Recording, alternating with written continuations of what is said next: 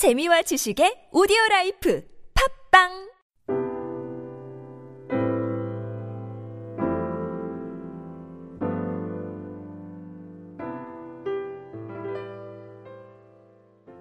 멸망되는 그 시기를 배경으로 해서 쓰여지고 있습니다. 그래서 그 시기는 요시아 왕이라고 하는 왕이 종교 개혁을 일으켰으나 결과적으로는 완성하지를 못하고 그러는 중에 그 당시에 가장 강대국이라고 할 수 있는 이스라엘의 아래쪽 남쪽에는 애굽, 이집트가 있었고 위쪽으로는 바벨론이 있었습니다. 그래서 그 양강 사이에 있는 유다는 아주 볼품없고 조그만한 나라였습니다. 그래서 그 생존 자체가 이 양 절대 강국에 의존할 수밖에 없었고 그 어딘가에서 선택을 해야 되는 그런 상황이었어요. 그런데 요시아 왕은 애굽과 이집트와 전쟁을 하다가 전사를 합니다. 그리고 그 아들 여호와 하스가 왕이 되어서 3년인가 어, 이렇게 치리하는 중에 이제 어, 그 애굽이 와가지고 이 여호와 하스 왕을 애굽으로 데려가 버립니다. 그리고 그 형제 중에 하나인 엘리야김을 왕으로 세우고 여호야 김이라는 왕 이름을 만들고 이제 애굽은 가서 일종의 먼 거리에서 섭정을 하는 거죠. 꼭두각시 왕을 세워놓고. 그리고 세월이 지나는 중에 이 여호야 김을 이제 위쪽에 있는 바벨론 어, 왕국이 느부갓네살이 와서 이 여호야 김을 이제 다시 데려가 버립니다. 말하자면 바벨론이 예루살렘을 탈취하게 되는 거죠. 그러면서 바벨론으로 데려가는 이 여호야김의 아들인 여호야긴을 왕으로 또 세워놓고 갑니다. 그러나 나중에 다시 이 여호야긴마저도 다시 바벨론으로 데려가고 그리고 난 다음에 그 어, 숙, 숙부 중에 한 사람을 다시 왕으로 세워서 시드기야 왕을 세워놓습니다. 그래서 전체적인 이 정치 구도는 바벨론이 남유다를 속국으로 만드는 이런 상황이라고 할 수 있었어요. 그래서 바벨론에 절대적으로 어, 의지해서 살아가야 할 운명이었는데 시드기야가 일종의 독립운동을 한 거죠. 남쪽에 있는 이집트와 연합을 해서 바벨론과 대적하고 했으나 결국에는 그 시디아, 시디기야가 포로로 바벨론으로 끌려가면서 이제 예루살렘이 대단원에 막을 내리는 이런 국제 정세 속에 있었습니다. 그래서 오늘 우리가 읽고 있는 이 에스겔서는 그런 정치적인 배경을 놓고 볼 때 과연 어디에 근거를 두고 우리가 삶을 살아가야 되느냐 그리고 우리가 어디에 뿌리를 두고 살아가야 되느냐 거기에 대한 하나의 말씀이라고 우리가 할 수 있는데요. 우리가 이제 풀어보자면 17절에 들어가서 17장에 1절에서 들어가서 여호와의 말씀이 내게 임하여 이르시되 인자야 너는 이스라엘 족속에게 수수께끼와 비유를 말하라. 그 이스라엘 전체의 운명을 하나의 비유를 들어서 우리가 얘기를 해보자. 이렇게 설명할 수 있어요. 그래서 수수께끼를 이렇게 냅니다. 3절에 여호와께서 이같이 말씀하여 이르시되 색깔이 화려하고 날개가 크고 깃이 길고 털이 숱한 큰 독수리 한 마리가 레바논에 이르러 백향목 높은 가지를 꺾되 그래서 이 큰 독수리가 어디를 얘기, 얘기를 하냐면 바벨론을 얘기하네 바벨론 그 큰 독수리가 백향목 높은 가지를 꺾대.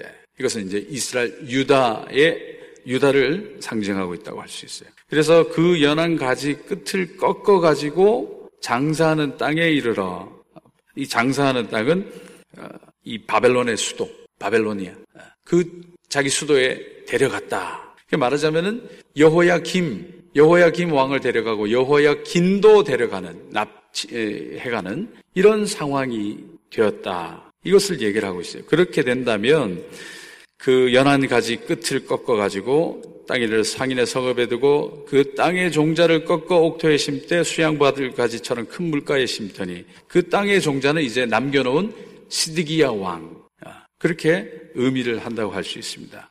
결국 말하자면 나무가 뿌리가 뽑힌 채 꺾여져서 어디에 심겨진다고 하면 과연 그 나무가 잘 장성하겠느냐는 거예요. 그 나무가 온전하겠느냐는 거예요. 한마디로 얘기하자면 나무는 어디에 심겨집니까? 자기 땅에 뿌리 깊게 그렇게 박혀야 성장할 수 있는데 여기에 보면 높은 가지가 꺾이고 또 연한 가지 끝을 꺾어 가지고 그래서 그걸 꺾어서 심는다면 그게 잘 자라겠느냐는 거예요. 그래서 6절에 보시면 그것이 자라며 퍼져서 높지 아니한 포도나무 곧 굵은 가지와 가는 가지가 난 포도나무가 되어 그 가지는 독수리를 향하였고 그 뿌리는 독수리 아래에 있었더라. 근거가 없다는 거예요. 근거가 없네. 이 에스겔서를 읽을 때 우리 구한말을 생각하게 돼요. 구한말. 우리나라도 이시조선의 이제 마지막이 되어갈 때, 대한제국이 될 때, 고종이 황제가 되고 고종 끝에 순종이 됩니다. 흥선 대원군과 민비 사이에 그 권력의 암투, 그 사이 속에서 이 우리 구한말 전체의 근거가 우리 독립에 있지를 못했어요. 일본에 의지하거나 아니면 청나라에 의지를 하거나 아니면 러시아에 의지를 해야지만 그 정권 자체가 존립하던 그런 열강 속에 있던 운명이었어요. 그 원래 흥선대원군이 쇄국 정치를 해서 아무런 외세들이 들어오지 못하게 했는데 그 사이에 며느리 민비가 그 정치 구도를 뚫기 위해서 일본의 세력을 들여옵니다. 그러므로 해서 자기 고종, 어, 고종의 정, 정치력이 확보가 되는 거예요. 그런데 이 들여왔던 일본 세력이 커지자 우리 이모군란이라서 군, 군인들이 반란을 일으켜요. 그럴 때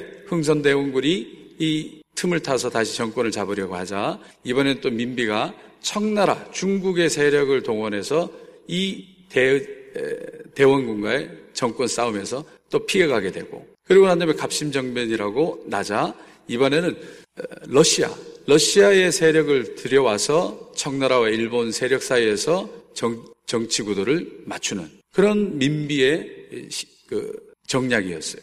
그래서 우리나라 전체의 운명이 이렇게 일본과 중국과 러시아 그 사이에서 어떤 힘을 빌려 오느냐에 따라서 정권이 설 수 있고 존망이 걸려 걸려 있었습니다. 결국엔 그렇게 있다가 일본에 우리가 다 넘어가면서 고종의 그, 그, 그 아들이라 고종의 그 자녀들이라고 할 수 있는 또 순종 그리고 뭐 의친왕, 영친왕, 덕혜옹주 뭐 이런 자녀들이 다 그 중에 덕혜옹주도 일본으로 또 영친왕도 일본으로 이렇게 끌려가서 끌려간 거죠 사실은. 그래서 그쪽에서 결혼도 하게 되고 그러나 결과, 결과적으로는 그 황손의 삶답지 않은 비참한 최후들을 다 맞게 됩니다.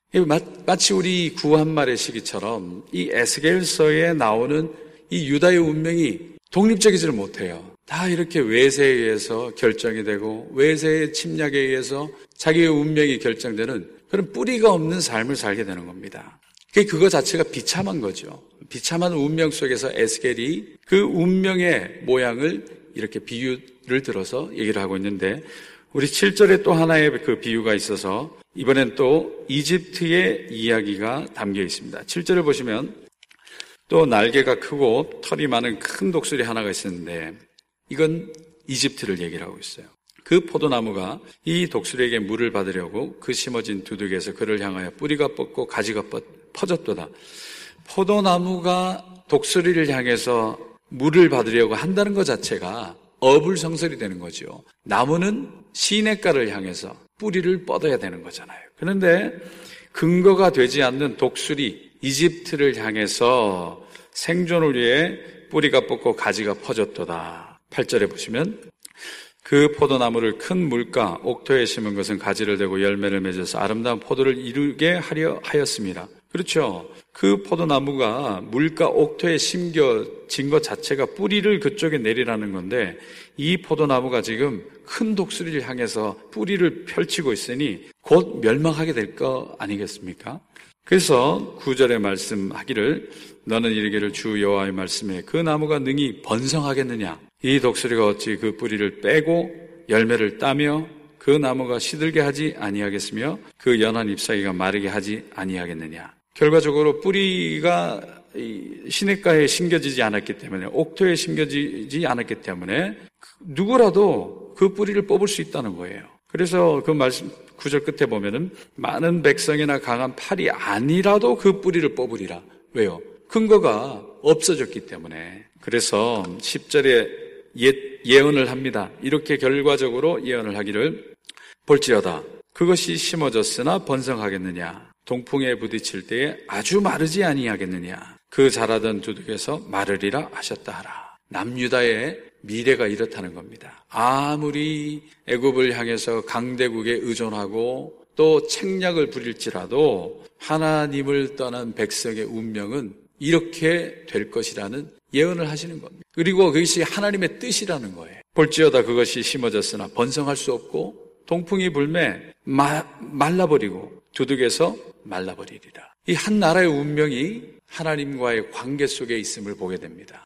그래서 나라의 운명만이 아니라 우리 개인의 운명도 마찬가지예요. 하나님과의 관계를 떠난 우리 개인의 운명도 똑같은 운명이 되는 겁니다. 우리 하나님께서 우리 인생을 주시고 우리에게 삶을 주시고 그 삶을 하나님과의 관계라고 하는 옥토에 우리가 심겨져서 하나님께서 주시는 양분으로 하나님과의 관계 속에서 우리가 번성하기를 원하시는 거예요. 그래서 우리가 시편 1편에 복 있는 사람은 악인의 꾀를 쫓지 않고 죄인에게로 서지 아니하 오직 여호와의 율법을 즐거워하여 주야로 묵상하는 자로다. 그런 사람 어떤 사람이냐? 시냇가에 심긴 나무와 같은 사람이 되어서 시절을 쫓아 과실을 맺고 또 그 잎사이가 마르지 아니하며 모든 일에 번성하리로다. 그 시냇가에 심긴 나무가 되는 것이 근거가 있는 삶이고 시냇가에 심긴 나무는 하나님의 말씀, 하나님과의 관계에 깊은 뿌리를 박은 그런 인생이 바로 철을 따라 과실을 맺고 또 잎사귀가 마르지 않는다는 것.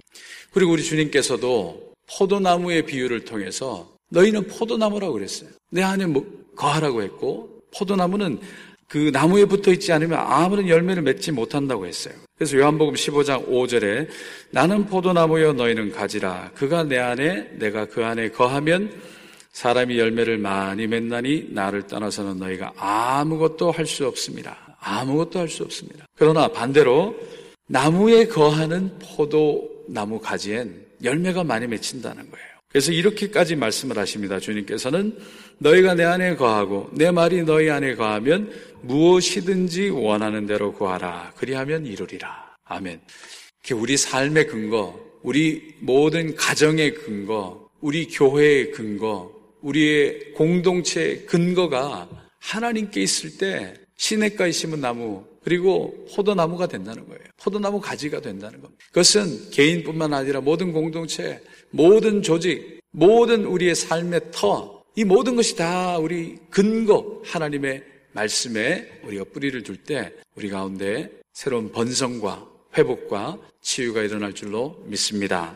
오늘 우리 이렇게 독수리와 포도나무의 비유를 통해서 주신 말씀처럼 우리가 어떤 큰 독수리를 향해서 어떤 깃털이 풍성한 그런 강대국을 향해서 또 강자를 향해서 우리가 의존하는 것이 아니라 오직 우리의 생명의 근원 되시는 우리 하나님께 뿌리를 내리고 그 가운데 물을 얻고 번성하시는 저와 여러분 되시길 주님의 이름으로 축복합니다. 기도하겠습니다. 하나님 아버지 감사합니다. 우리 가운데 삶의 생명의 근원을 주심을 감사합니다. 지금은 전부 이해할 수 없다 해도 자녀된 저를 향한 하나님의 사랑이 영원함을 믿습니다. 세상은 끊임없이 변하고 정함이 없을지라도 그 속에서 변하지 않으시는 하나님의 마음을 붙잡는 우리 모두가 되게 축복하여 주시옵소서 감사하며 우리 주 예수님의 이름으로 기도합나이다. 아멘. 우리 오늘 목요일은 선교지를 위해서 기도하는 날입니다. 우리 기도하실 때 케냐의 김윤건 선교사님